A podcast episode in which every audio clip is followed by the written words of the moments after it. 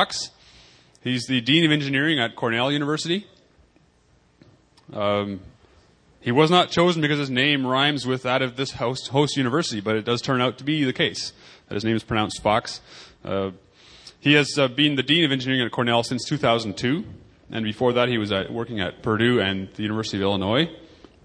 He has his undergraduate degree from Duke University in electrical engineering and computer science, and also a Master of Divinity from, the, from Trinity Evangelical Divinity School, and a PhD in electrical engineering from the University of Illinois.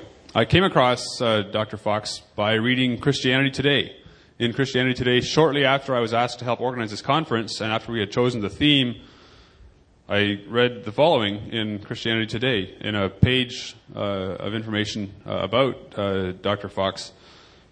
It says here uh, in Christianity Today Fuchs's Christian faith shapes the advice he gives students on how to, u- how to best use their engineering education. And then a quote from him We want to use engineering to help people in disadvantaged communities around the world, to use technology to solve problems, to provide water, shelter, and energy, to solve health issues and information technology needs. As I tell high school students thinking about what they would want to study, don't just be an engineer to work with gadgets, help people worldwide.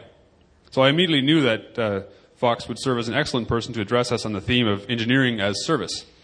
Certainly, many members of the ASA who are engineers and who work in related professions see their work as service to God, to uh, their fellow um, human brothers and sisters, and to the creation. As Dean of Engineering at Cornell, uh, Dr. Fuchs provides funding, support, and course credit to students serving in a nonprofit group called Engineers for a Sustainable World. The group's past projects include improving waste management in a city in Panama and developing power systems for rural areas in Africa. Um, so please join me in welcoming Dr. Fuchs as he addresses us under the title Engineering as Service. Thank you. You want to use this one? I have several electronic gadgets that I'm going to play with here. Um, when I show some video. Um, you've heard the theme of my talk uh, in the introduction. Uh, and what I'm going to do is to show you uh, a number of trends that are occurring in engineering, primarily in higher education. So, engineering, primarily undergraduate studies, with some reference to uh, graduate studies. And there have been a lot of changes in the past year that are being driven by a combination of, of interesting forces that you observe in your daily lives. And I want to illustrate that uh, in, in my talk here today. And the encouraging part of this is that it is driving the profession of engineering and indeed the higher education and study of engineering to become a people focused discipline. And that's going to be the, the theme of my talk. It's quite different than it's been in the past hundred years in uh, the study of engineering. So, let me get going here.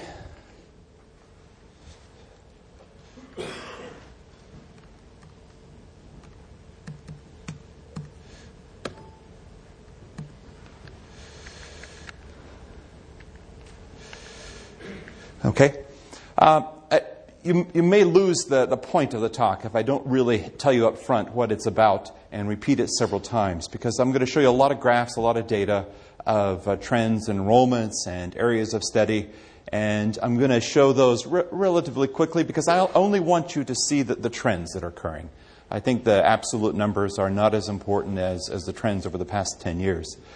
Uh, the first, what I'll do is remind you about the public perception of engineering. Um, We'll talk a little bit about Dilbert, and uh, then I'll uh, show you some changes that have occurred in five year increments, starting with 10 years ago in 1998, 2003, and then up to the present time. Around interests that students have when they study engineering or don't study engineering uh, in the university setting, uh, changes that we know about in the global economy, and then remind you of what you've been hearing in the past two, three days about how uh, technology, uh, research, science can address global needs about which many of the sessions and tracks have been uh, spoken or have addressed uh, in this conference. Uh, and then what I want to do is to tie this into the verses that, were, that we've heard uh, from Micah several times, including this morning. It's on the cover of our program, and also what have been called the two greatest commandments to love our Lord and to follow Him, and to also love your neighbor as yourself. There's an opportunity, I believe, uh, to change the way we talk about engineering, uh, what we teach, how we teach it, and also uh, the profession itself.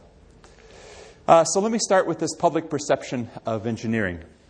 Uh, and again, there'll be a, a, lot of these numbers and tables, and some of them will be fine print, and I'll, I'll, I'll point out the, uh, the important parts.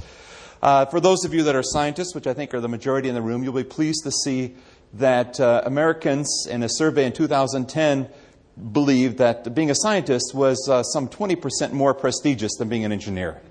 And I don't think. Uh, well, I'm just pleased that engineers are right above members of Congress uh, in, in, the U.S. Uh, here. I think that's all that's important. And above lawyers on the right hand column. Uh, there is some over 100 millions of dollars. Actually, the National Academy says hundreds of millions of dollars invested by uh, foundations, invested by companies, uh, and they, even uh, to some degree the federal government in improving the public understanding of engineering. Uh, why is that important? It's not that we need to have uh, our egos uh, enhanced as engineers. It's really that what we need is the ability to track the very best students, or at least excellent students, to study engineering, to work as engineers, and also, in some sense, to invest in it, particularly in areas of higher ed and, and research. Uh, just a few weeks ago, the National Academy of Engineering, and I'll abbreviate it uh, NAE, uh, uh, published a study called Changing the Conversation. This has been ongoing for a, a, couple of years with a number of engineering deans participating in this, and it's really about how we can change uh, the way that high school students and the public in general thinks of engineering. Uh, you'll be pleased to know that one of the interesting studies, but less than 15% of those uh, surveyed perceived engineers as being nerdy or boring. So let me play a, uh, a Dilbert cartoon that I'm sure that uh, us engineers are really tired of seeing, but I'm going to play it anyway. And many of you have, have seen it before, but it'll sort of set the context. And I don't have a direct connection for the microphone, so I'm going to do this with uh, my hand. I'm worried about little Dilbert. We could He's turn up the like volume a little bit. Kids. What do you mean? Yesterday, I left him alone for a minute, and he disassembled the TV, our clock, and the stereo. That's perfectly normal. Kids take things apart. Oh!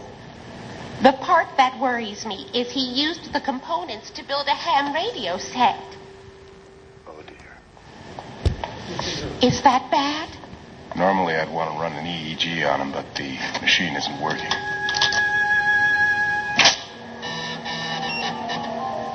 It's worse than I feared. What is it? I'm afraid your son has the knack. The knack? The knack. It's a rare condition characterized by an extreme intuition about all things mechanical and electrical and utter social ineptitude. Can he lead a normal life? No. He'll be an engineer.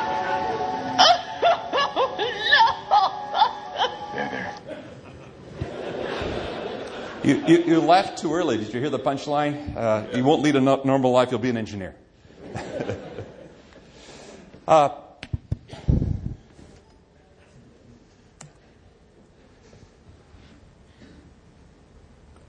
video is a, a problem in PowerPoint. Uh, this is a, a, quite interesting survey as well, uh, also published in uh, Changing the Conversation from the National Academy. It's a result of two surveys that occurred in 2003 and, and also in 1998 uh, uh, describing the public's perception of whether or not engineers uh, have a significant impact on economic growth, preserving national security, and making strong leaders, and the same with scientists on, on the right hand side. Um, and then below it is uh, quite diff- uh, different uh, responses for engineers versus scientists. So, it, as you might guess, uh, the perspective on engineers from the public was that uh, they, uh, both in 98 and 2003, can or do have an impact on the, on, on the economy, possibly national security, and who knows about making strong leaders. There's sort of a mixed perspective here. And scientists was, was the numbers were a little lower. This is the part here that is uh, insightful, and that is that the public perception of engineering is that it doesn't have a lot to do with people as individuals. It doesn't have a lot, being an engineer or studying engineering doesn't have a lot to do with saving lives compared to being a scientist, which is uh, above 65%. Uh, not, we're, we're, not sensitive to social, uh, societal concerns. uh, 28% and 47%, and uh, were not very engaged in caring about the community, compared to scientists, which had dramatically different, different numbers. But coming out of this is the National Academy is proposing a set of taglines and positioning statements, and I, I don't want you to read this rather verbose and uh, self congratulatory uh, uh, statement, but it, I wanted to point out how uh, twice in this, in this uh, uh, statement how the focus is on people and on individuals and improving society and individual lives. So, having an, improving lives and having a direct and positive effect on people's everyday lives. This is a common theme that is growing increasingly in the past uh, couple of years. Uh, and you're going to see the, how this is also reflected in students' interest as well as I, I show you some of that. Uh, so let's look at changes in students' interest. Let's start with 1998. Uh, and uh, what I'll do is I'll show you uh, trends in enrollments and areas that engineering students are studying around the country. We graduate, um, I know there are a lot of you that are from Canada that are here and all of my data and all of my comments are uh, specific to the U.S., but uh, from what I have seen, it applies uh, to Europe and also to, uh, to Canada, but not necessarily to Asia, some of the numbers that I'm going to show you. So we, we graduate roughly 70,000 engineering students across the U.S.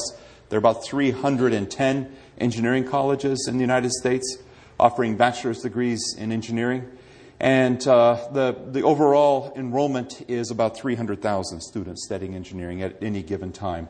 Uh, so this is the number of students graduating with uh, degrees in each of those years. Uh, this year, 2007, it went down a little bit, but it's, it's relatively stable. Uh, the blue here are the master's degrees, and they have also gone down even more this, this past year. And the, the green, which you can't see very well because of the scale, is the PhD numbers, and they're increasing as it turns out. Uh, this, is the, this actually shows you the graduate enrollment, not the, the degrees, but the graduate enrollment, and you can see how the, the PhD numbers are, are indeed increasing. But the number of students studying engineering is relatively stable even as, as the population increases. Uh, 1998, the most popular majors by far were computer science and electrical engineering. Uh, I was uh, in electrical and computer engineering at Purdue, and at that point we had uh, some uh, 2,000 students studying electrical and computer engineering at Purdue, uh, freshmen through, through uh, PhD. We're not nearly that large at Cornell, and the numbers as, at Purdue and elsewhere have dropped significantly in, in that time. The, I remember going in 1997 to a conference. It was an IEEE conference called SRDS, Symposium on Reliable and Distributed Systems, which was my research area in computer engineering. And there was a fellow there that had left as a vice president from Oracle, and he was starting a new company at that point in 1997 to address the Y2K problem. Remember the, the Y2K problem? Uh, which all of us were consumed by, and now we have fortunately all, all forgotten. But that keynote address started with uh, the clip from a movie uh, by, that has Tom Cruise in it called Jerry Maguire. Have you all seen this movie? Okay, I'm going to show you the, I'm going to show you the clip. I've been waiting for, for, uh, for 11 years to show this in a talk. I've never done it before, so I got to do this. But what it, the reason he showed this at the keynote for this talk was this was really the environment in 1997 and also 1998. And it was the environment for startup companies, it was the environment for students, what they were studying in engineering. Uh, they all wanted to go out and uh, get rich, and they all wanted to be shown, shown, the, uh, shown the money. So let's see if I can get this to work. What can I do for you, Rod? You just tell me what can I do for you. It's a very personal, very important thing. Are you ready, Jeff? I'm ready. Just want to make sure you're ready, brother. Here it is. Show me the money.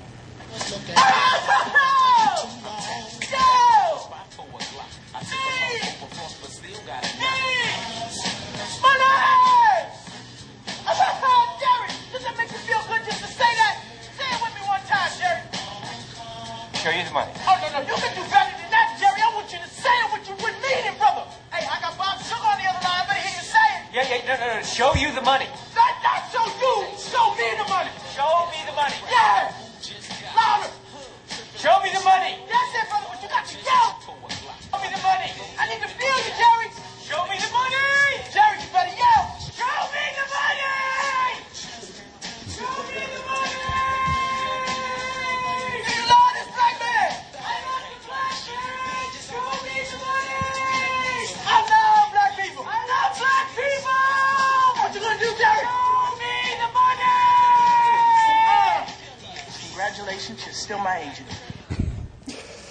That, that was the environment. Uh, it was really about uh, making money quick as, as uh, students and also um, in, uh, with a lot of startups around the country.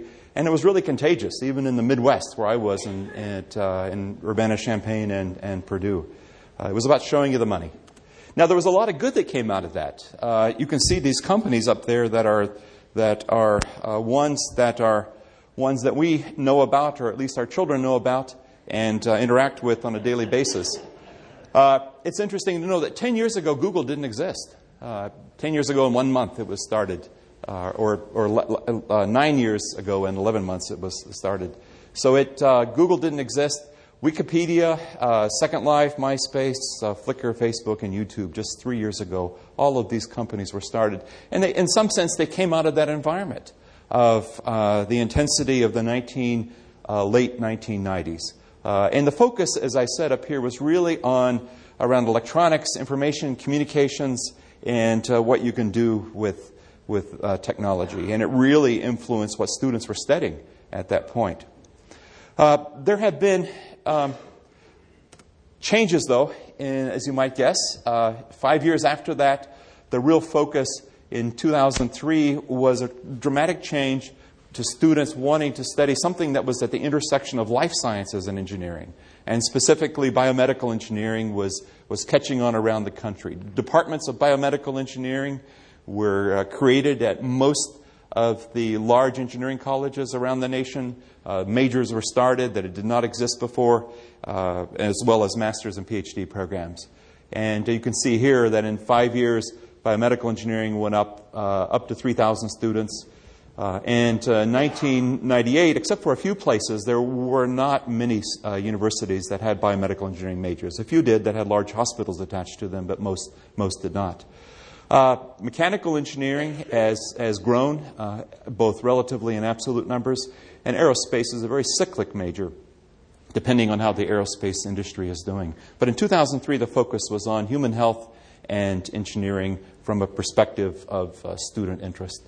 Uh, these are the numbers at, at, at Cornell in terms of what students are interested in studying, and it's over a period here of seven years, and I, you don't need to know what obviously the absolute majors, but you can see each color is, is a different line. So here is computer science in 2001, and now down here uh, in 2007, the students that were entering as freshmen in, in 2007. And that's the same trend nationally. About one quarter as many students are studying computer science now as they were in 2000, 1999, uh, 2001. Electrical engineering has gone down some. Uh, anything with life sciences in it, uh, which for us would be our biological and environmental major, our chemical and biomolecular engineering major. And the big change is around undecided here. And I think that's, that's relevant, and I'll come back to that in, in a moment. Uh, 5% change there. And that's, that's the case in most uh, universities with which I'm acquainted.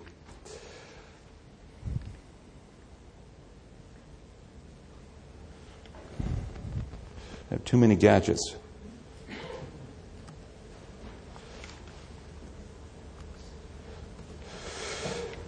Um, so, changes in, in, the global economy. Uh, those were, were, forces that you all and each of us have experienced. This is a, a, different indicator. This was the, these are the number of interviews our students had at Cornell. In, uh, in uh, 10 years ago, in 1998, roughly every student had 10 interviews.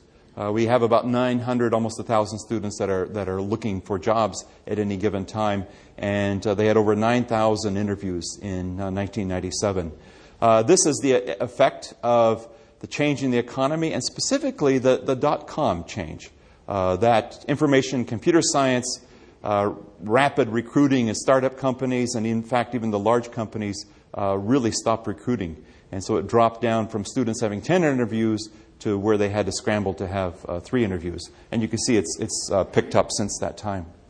So that there was a national response as well, uh, which is still ongoing. There are some uh, six, seven reports that have come out of either the National Academy of Engineering or from industry or from the National Science Foundation or from uh, Engineering Higher Ed it's, itself uh, that are relevant to this and show you uh, some of the changes and trends and ideas about how to address uh, some of the changes. This was a set of uh, books that describe aspirations and changes in engineering education called Engineer of 2020, produced by a number of educators in engineering. Uh, this, this book is from the National Science Foundation. This was a report on, uh, from industry leaders on innovation. Uh, this has had, this book here, Rising Above the Gathering Storm, has had a major impact, and it was a combination of, of educators and industry leaders writing about the challenges we face in the U.S. Uh, around innovation and competitiveness. And now, as a result of that, there's been a bipartisan uh, focus on what's called Americans Competes Act. Uh, this is the report actually from, from the White House, but it's a bipartisan report on how we can invest in the U.S. in areas that will help us focus and enhance uh, mathematics, science, and engineering, both funding for research but also in education, K through 12 and higher ed. Each one of these is a response that has occurred uh, coming out of about 2003 over the past couple of years. Uh, I, I, won't read you this, but th- this, the aspirations for the engineer in the 2020 uh, thought hard, but I think not completely about what we want to, uh, how, what we want as values for the students that are graduating, which I thought was an important and laudable uh, goal, but uh, they're not very inspirational if you read through this. Uh, we aspire to have an engineering profession that will rapidly embrace creativity, invention, cross-disciplinary fertilization, etc. But this does not capture the, uh, the imagination of students or of, of the public. And I can say that since I was involved in helping to write this. Uh, not a major writer, but I was involved. Uh, now I want to show you a little bit of demographics um, that, uh, about the changes for the future. Uh, this right here represents the number of students graduating from high schools in the U.S. over the, the past uh, 10, 15 years and up into the next 10 years. Uh, so you can see that we're really at a peak of the number of students graduating across the U.S. from high schools, and it'll decline a little bit. The startling part, uh, if you haven't seen this kind of data before, is how uh, the yellow here are the uh, white non Hispanic students uh, from high school, and you can see they're soon, soon going to be in the minority. Uh, roughly 25% of the students graduating from high school, almost 30% will be Hispanic, Latino, and almost 50% will be what we call in engineering underrepresented minorities. Uh, the percentage of students interested in studying engineering has declined slightly, uh, and this is the percentage of, high, of, of freshman students that are going to college. Uh, and you can see this is broken down by, by race and gender. Uh, the bottom here are women. Uh, and you can see, despite a lot of efforts nationally, uh, the percentage of students interested in studying engineering uh, that are female has actually slightly declined, which is different than many, many areas of, of science. And I'll show you more data on this in a moment. Uh, this is, I know you can't read the bottom, but I want to just point out the big peaks. This is the percentage of bachelor's degrees awarded to women by discipline. It's, uh, in 1997, it was 18.1%. Ten years ago, it was 20%. So it's actually declined with a relatively stable total number of students uh, studying engineering. And, and the highest percentages are in those areas that have a component of life sciences. Here's biomedical engineering. Uh, here is, over here is environmental engineering uh, biological and, and, agriculture engineering. Uh, over time, I already mentioned it's actually declined uh, a little bit. It used to be in the low 20s, and now it's in the, the high 19, low, low 18 percent. Uh, and no better in other areas uh, of, of, students of color, African American or Hispanic. Uh, the numbers are low numbers, but they're, they're going down, if anything, with African Americans, 5.4 down to 5. Uh, in Latino Hispanic, it's roughly uh, 5 to 6% stable. Uh, at the PhD level, it's a little bit different. Uh, the traditional large majors still maintain their uh, large size electrical engineering, mechanical, chemical, uh, computer science. Computer science is still the number two num- producer of PhDs. If you look at if you add together those that graduate from engineering colleges and those that graduate in arts and sciences colleges. Uh, so electrical engineering and computer science at the PhD level is still the highest. More than 60% of those students are international students. Um, so it doesn't represent the interest uh, necessarily of our, our own high school students. Uh, and very similar statistics in terms of interest of the women that are getting PhDs. Uh, in the life sciences is where the percentage wise they, they dominate. This is architecture over here, which, which is uh, unusual in, in many universities for engineering. Uh, so it's roughly 20, 21% of the PhDs in engineering are, are women, but a lot of variance across uh, the discipline. Uh, ethnicity, it's, it's also very low, 3 to 4% for African Americans, and, and Hispanics are about 3%. Uh, in terms of faculty, uh, in engineering colleges, the gender diversity is roughly 10, 11, 12% in almost every engineering college in, in the country. Progress being made, but it's, but it's been uh, very, very slow. Let me now talk about uh, the, the global need. And this is, again, the focus of many of our talks. And so we have a change in the interest of students, uh, which have moved from the, what I would call the computer science, information science realm into life sciences, and then rapidly into global climate change uh, and areas of uh, sustainable development. And now, coupled with that is, and maybe uh, tied to it directly, are, are the needs that, that we know about and we, we see in the marketplace. Uh, this February, the National Academy of Engineering uh, put out a booklet and a video about engineering grand challenges. And notice how many of those, and I'm, I'm going to actually show you the video in a moment, notice how many of those have to do with, with people and uh, the quality of lives for us as, as individuals. Uh, they're grouped here in four different categories by Chuck Vest uh, around energy, uh, global climate change, sustainable development, uh, healthcare, medicine, engineering, and biomedical engineering.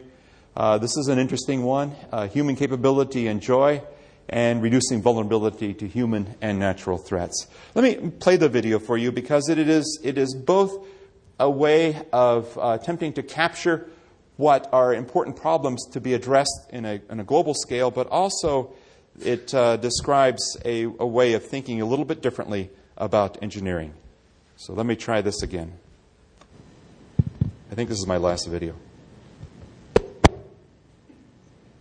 The focus of our grand challenge study, it was not just thinking about what could be invented, but was rather more focused on what needed to be invented.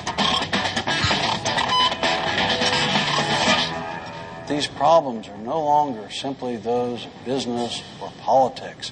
If we don't have the appropriate leadership in technology and development of new solutions to these problems, they simply will not be solved. This next century is going is going to be one that is very different.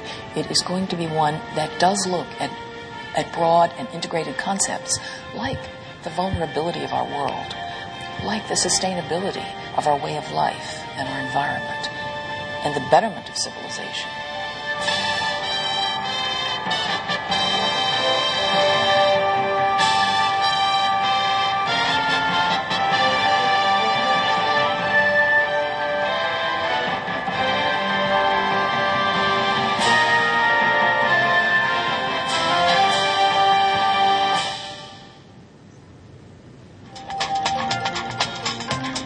The- you know, the contributions that engineering can make to the health of our environment is extraordinary. It's only going to be engineering that will, will, will get us where we want to go. These are issues that are affecting the global planet. These are issues that are affecting every person's life and will be more so in our children's and their children's generation.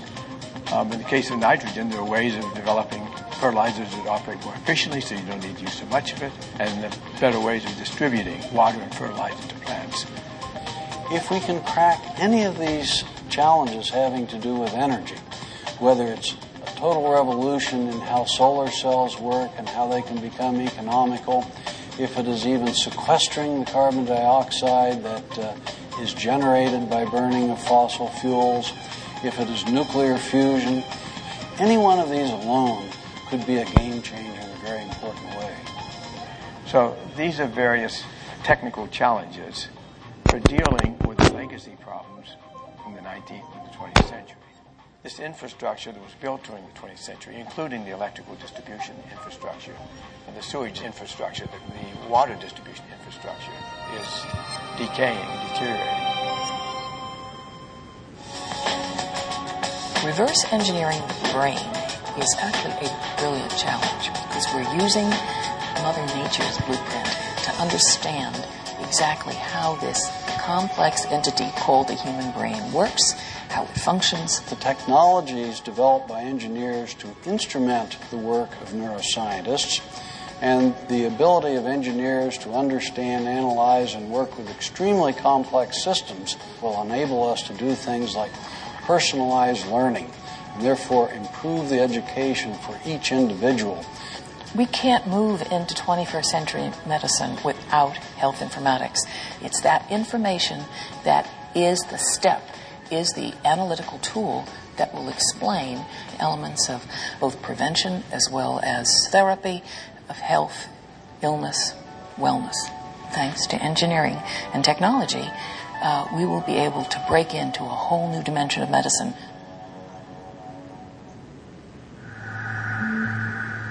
Technology should not be just about fixing problems we face, but a way of giving us a better appreciation of who we are and what our universe is. Virtual reality is already here in some forms. We still are very fuzzy on how it can be most effectively used in the future. This is not dealing with a problem we are facing today. It's looking for a way of giving us a broader vista of life, giving us a greater appreciation of our own potential. We are on a planet that is shrinking. Many of the threats, the nefarious threats like a nuclear bomb, and also the natural threats, they bring us all together. We are not just an isolated nation or an isolated state or community or individual. And I think that engineering is going to enable us to look at this in a much more global way and, and come up with solutions that are for all of us. Another legacy of the 20th century is the vulnerability of the cyberspace on which we have become dependent. So we need to be developing the processes and technologies that will reduce that vulnerability. We know we can make clean water, but wait a minute. Right now, it's just too expensive. Whether it's reverse osmosis or, or, or some other nano approach where you can do it even better, we will be able to make this not only faster, better, cheaper, but more widely available. These grand challenges will stretch our human capability for understanding and creativity. Otherwise, they wouldn't be grand challenges.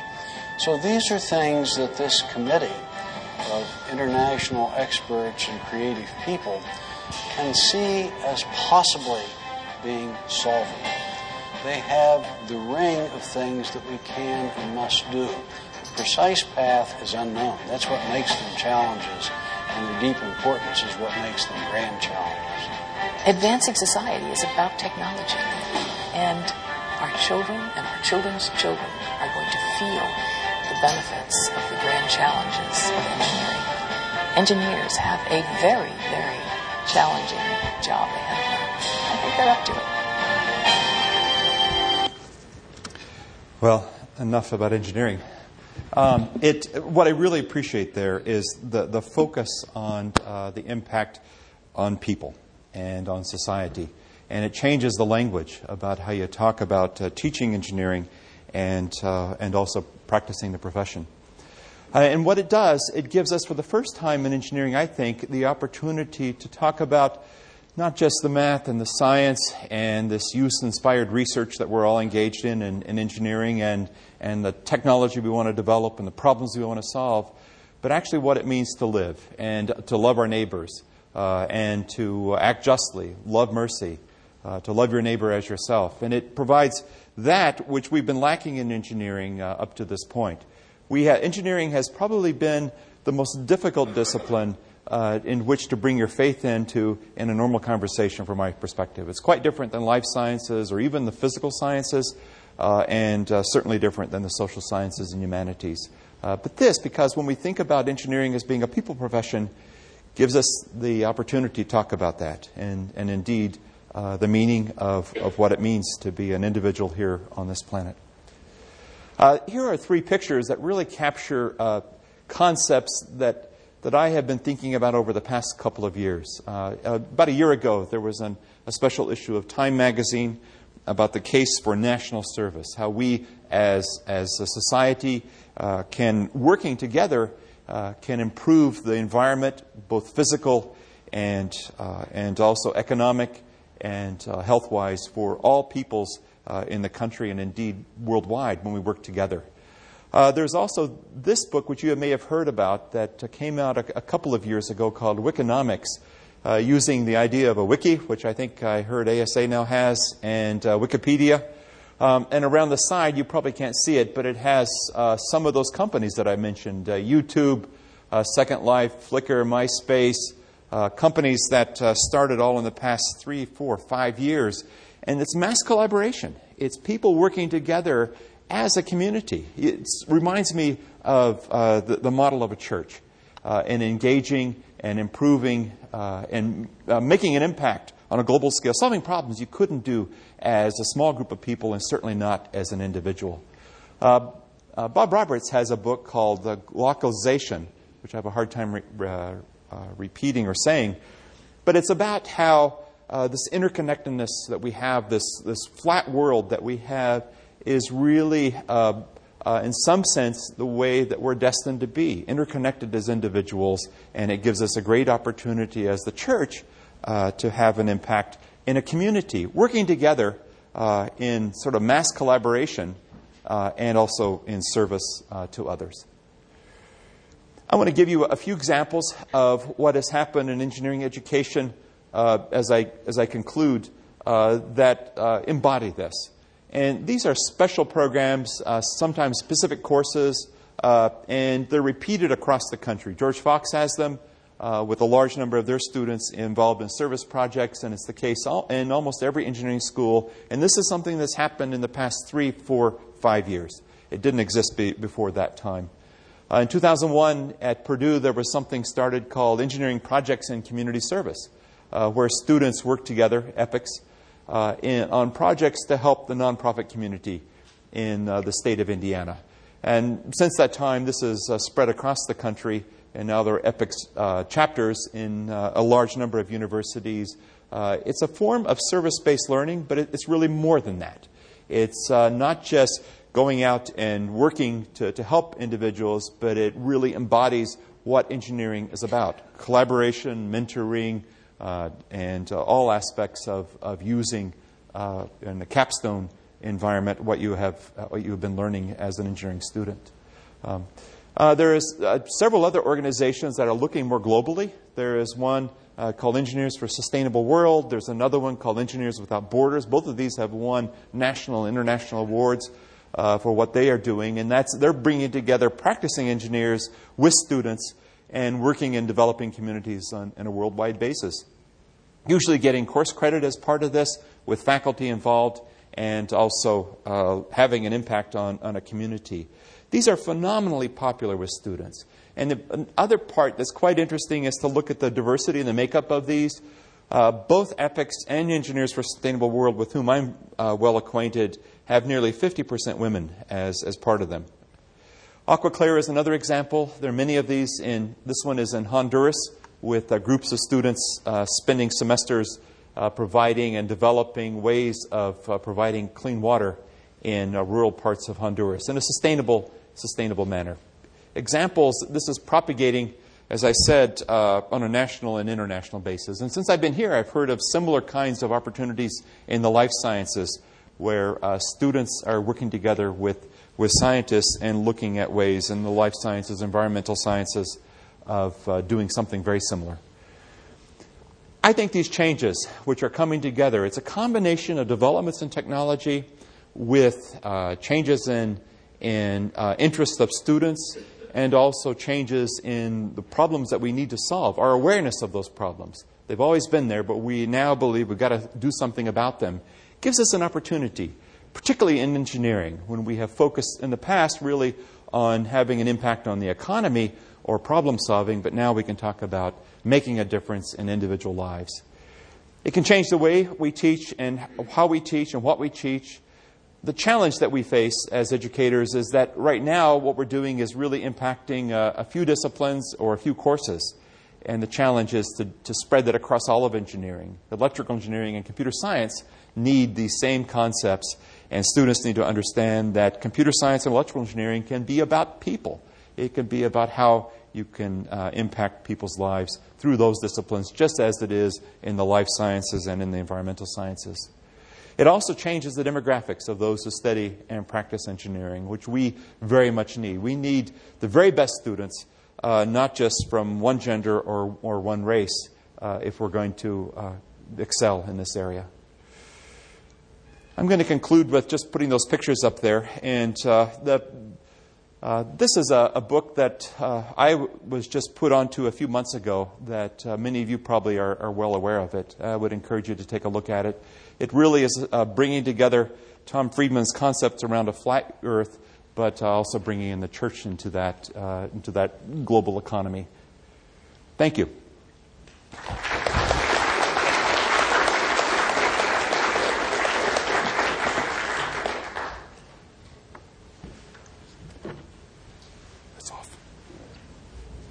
Thank you very much, uh, Kent. We really appreciate your leading us through some of the changes that have been happening and how we uh, can participate in that and be involved and see our life as in, in the engineering area as a service. We've got plenty of time for uh, questions, so I believe these two microphones are probably uh, live. So if you could make your way, if you have a question to one of those microphones, that would be great. And if you can't make it there, then I will pass this microphone over to you. Uh, we've got a good amount of time, so um, we'll uh, allow for some good interaction here. It seems that the same folk rush to the microphones often. I um, the same questions. well, those those evolve, but slightly. Right, and we need embryonic I, answers, right? Uh, I was an engineering educator for a season of my life, the most recent one that generated income at least, and I was involved with accreditation and the ABET requirements for uh, social ethical uh, sustainability and so forth. Um, and I was uh, struck by your um, linkage to Friedman's concept that the world is flattening, and you said we're all more interconnected. At least that's the argument for flattening.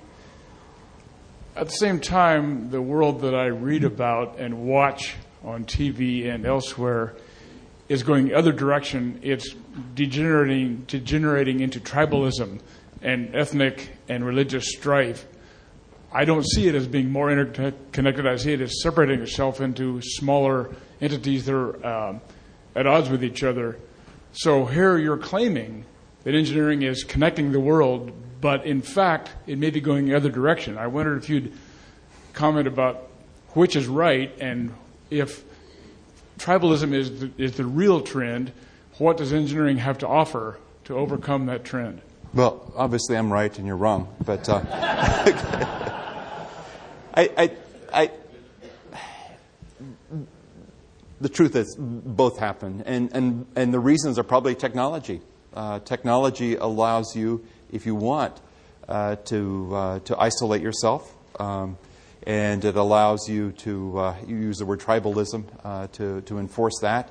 As a community, you can be intensely interconnected and, and wall off the rest of the world with, with the right uh, appropriate use or inappropriate use of, of technology.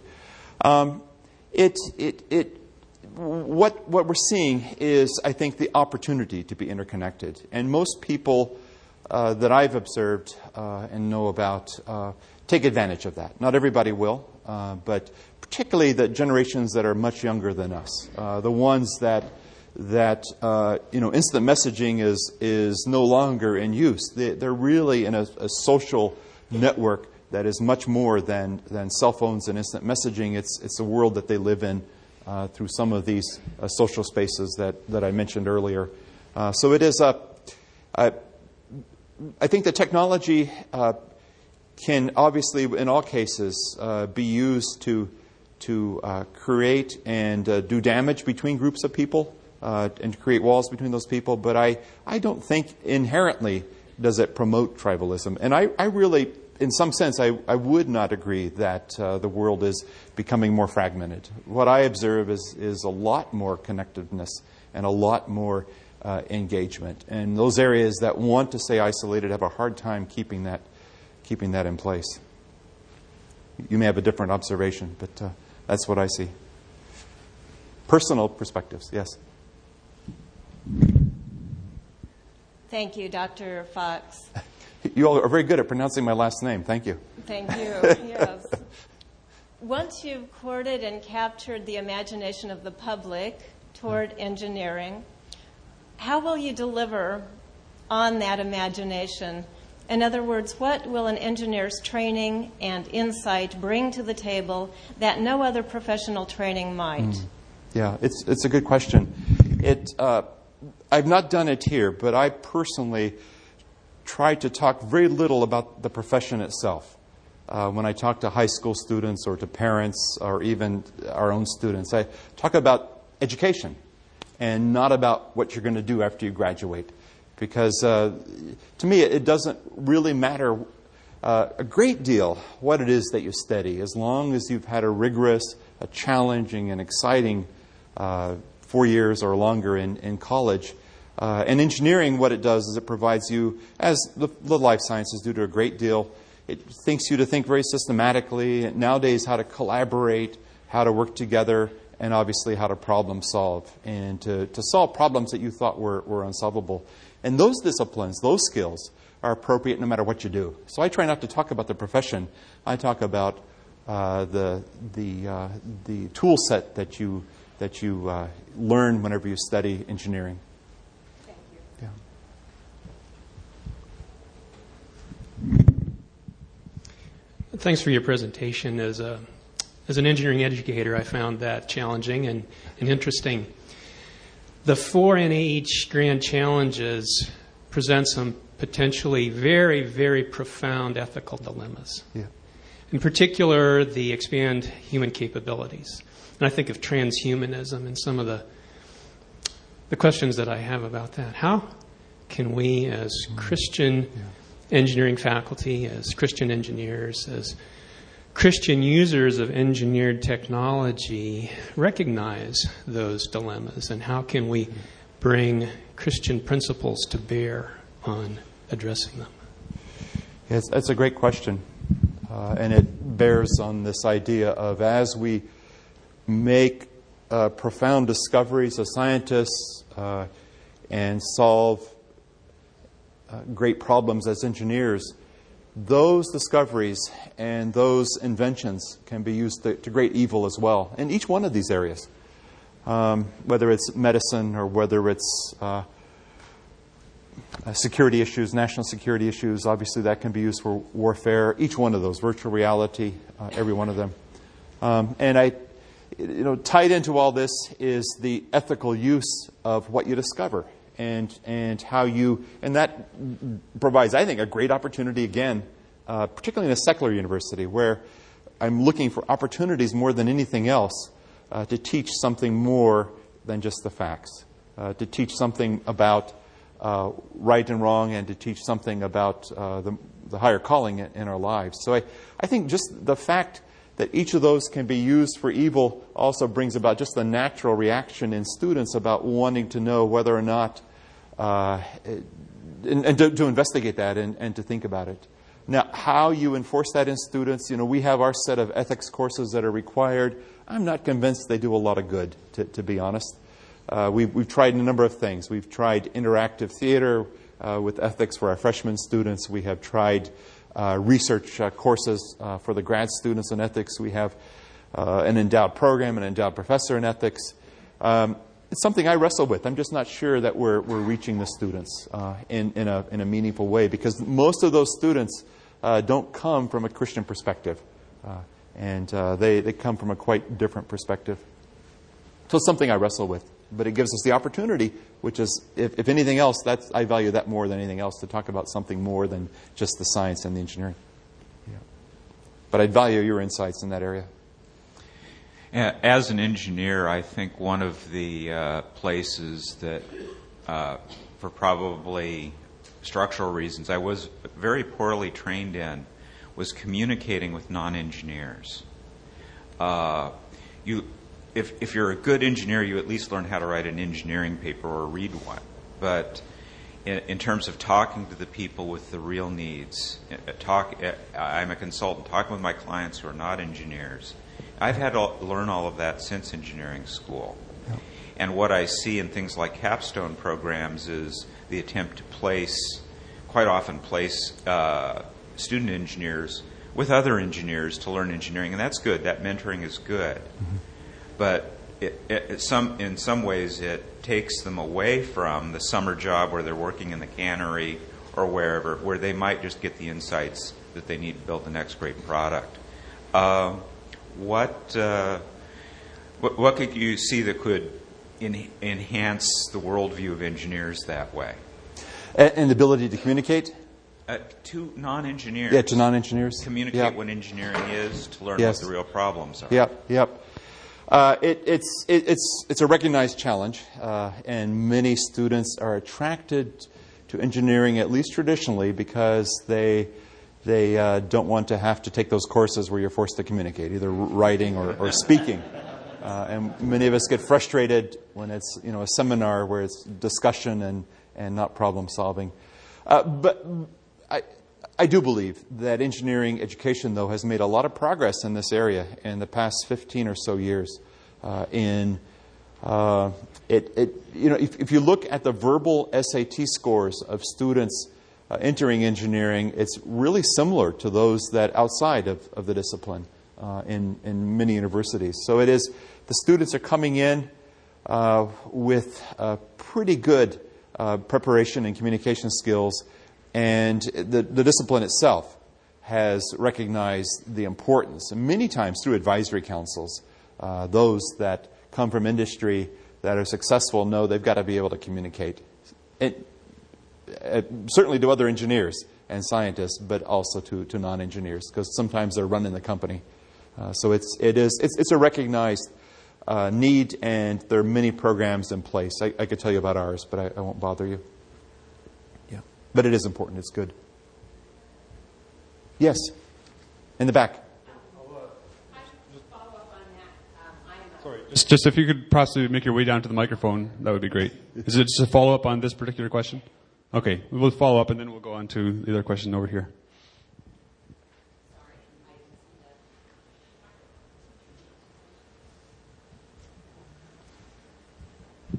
I'm an English professor at Washington State University across the river here and a believer, and um, uh, pleased to be finally here at the conference. And um, but I, I do see it though.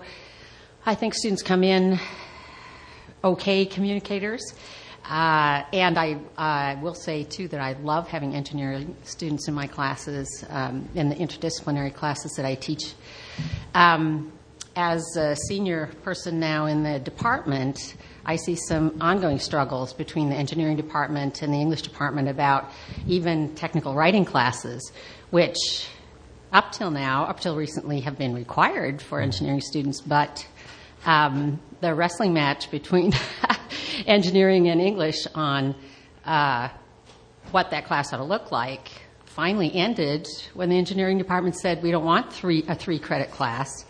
We want two credit class because that'll put our students over yeah. You know, the number. And so, my, you know, our brand new uh, University of Arizona PhD in professional writing said, fine, you know, we're not going to teach it.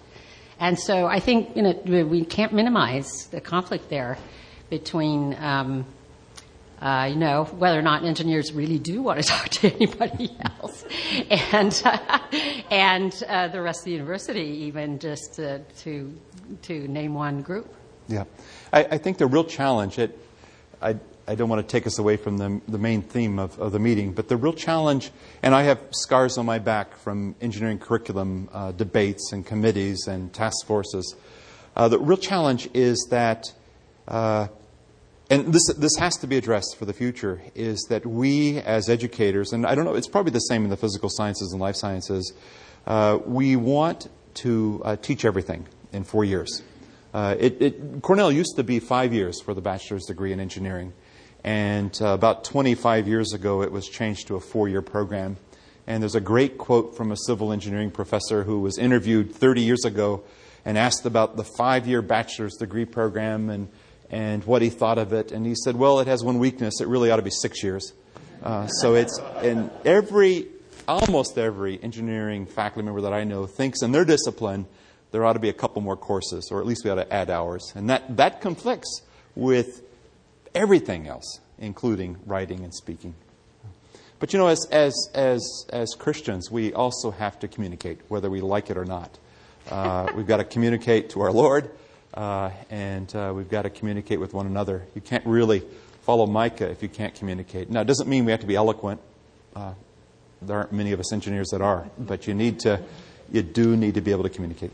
I've had Yeah. some wonderfully eloquent engineers. I, I would say the other thing that's been really a wonderful um, aspect of communicating with engineers is to have uh, believers cross campus among faculty get together and uh, work at their communication, even though we don't always communicate. Uh, we don't always see eye to eye by any means. It's been really wonderful, fruitful thing. Thank you. Um, hi, I was just wondering if um, I spent some time in physics departments, in, including um, as a research scientist at Johns Hopkins. And the reality there in, in most of these big research universities, at least in physics, is that the vast majority of graduate students are not U.S. citizens. They've come from overseas, which is not a bad thing. We're glad that people around the world are interested in coming and being educated.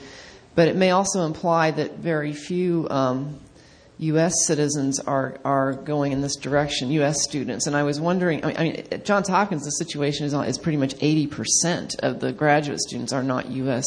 Um, students. So I wondered if that's the case in engineering and if that's a concern for you and for this country.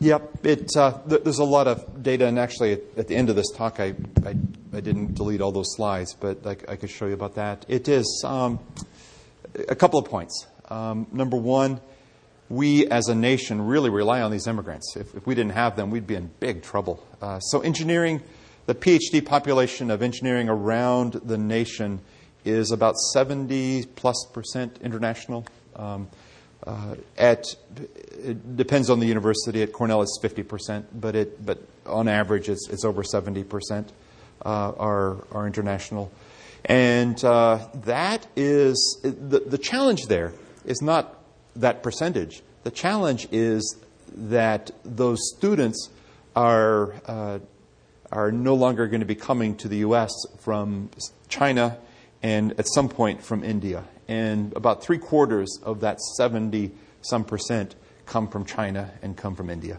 Uh, so we have seen uh, countries on a gradual basis uh, significantly increase their own PhD studies. Uh, China now uh, is sending a lot fewer students overseas to get PhDs. Uh, it's not that they're coming here and going back, they don't come here. Uh, and, uh, and Taiwan no longer sends any PhDs. My first uh, 10 PhD students, I think half of them were from Taiwan. Now there's no more students from Taiwan. They all get their PhDs in, in Taiwan if they're going to get a PhD in engineering. Uh, so th- th- that's the challenge, is the fact that it, we, what we want are not just numbers, we want the best students around the world. Um, But do you think this country is lacking in U.S. and people that will stay in the U.S. to, to be engineers, to do the kinds of service that you're talking about? Uh, do we want a gr- growing number of our own students to go on for PhDs? We want a growing number of the best students to go on for PhDs. And, and to be honest, to me, it, it, uh, right now, it's, it doesn't matter to me if they're international or they're U.S., but I'm worried about the future. Um, so if, if, uh, if these students can, can go on to other disciplines, uh, our own undergrads, uh, or they can uh, find meaningful uh, professions with a master's degree, which is usually what they get, uh, then that doesn't bother me, frankly. Although there are initiatives, federal funding for fellowships, et cetera, to increase the number of PhD students. But I am worried about the number of overseas students that may not come in the future, or at least the best students. But you know, it gives us a great opportunity, too, to interact with those students. Um, I'm having dinner tomorrow night with a Muslim student of mine uh, that works at Intel, uh, who was. Uh, we've talked a lot about uh, faith. He's a devout Muslim. I would go to his office and he'd be on praying in his, his office. So it, it gives you a, a set of opportunities that, that I wouldn't have otherwise. Our last question will come from Gary over there. Okay, I'm, I'm Gary Patterson from Carnegie Mellon, which is another one of your sister en- engineering schools. Uh, I've heard of it. I think you were ranked one higher than us last year. That's that's. Uh... Alas. So, students are socialized into a community of engineers, and just adding an ethics course doesn't really do very much good. I'm always amazed that they pay us to talk to students where virtually nothing is learned by listening. Uh, ethics is learned by being socialized into a community. If the engineering community at the college is composed of engineers who practice ethically on a day to day basis, who conduct their regular courses in an ethical way, students pick this up. On the other hand, if the kind of typical ethics that characterizes American education is the way engineering is being run, students pick that up too. So I think it has to start with the community of engineers practicing visible ethics in their day-to-day practice. The students will pick that up. They're one of the reasons they're so low level of ethics is that they've picked up the actual ethical level of the engineering community. That's a judgment on me too. I'm, I'm a chemical engineer. Yeah, as you were saying that, I was thinking, you know, how we as faculty can influence that student community. Because uh, you're right, we, it's all about practice and and uh, observation. Uh, you know, we try to do that in the course courses through case studies, but it's not the same as, as living ethically and observing someone else do that and make those tough but right decisions. Thank you. So with that, let's thank our speaker once again.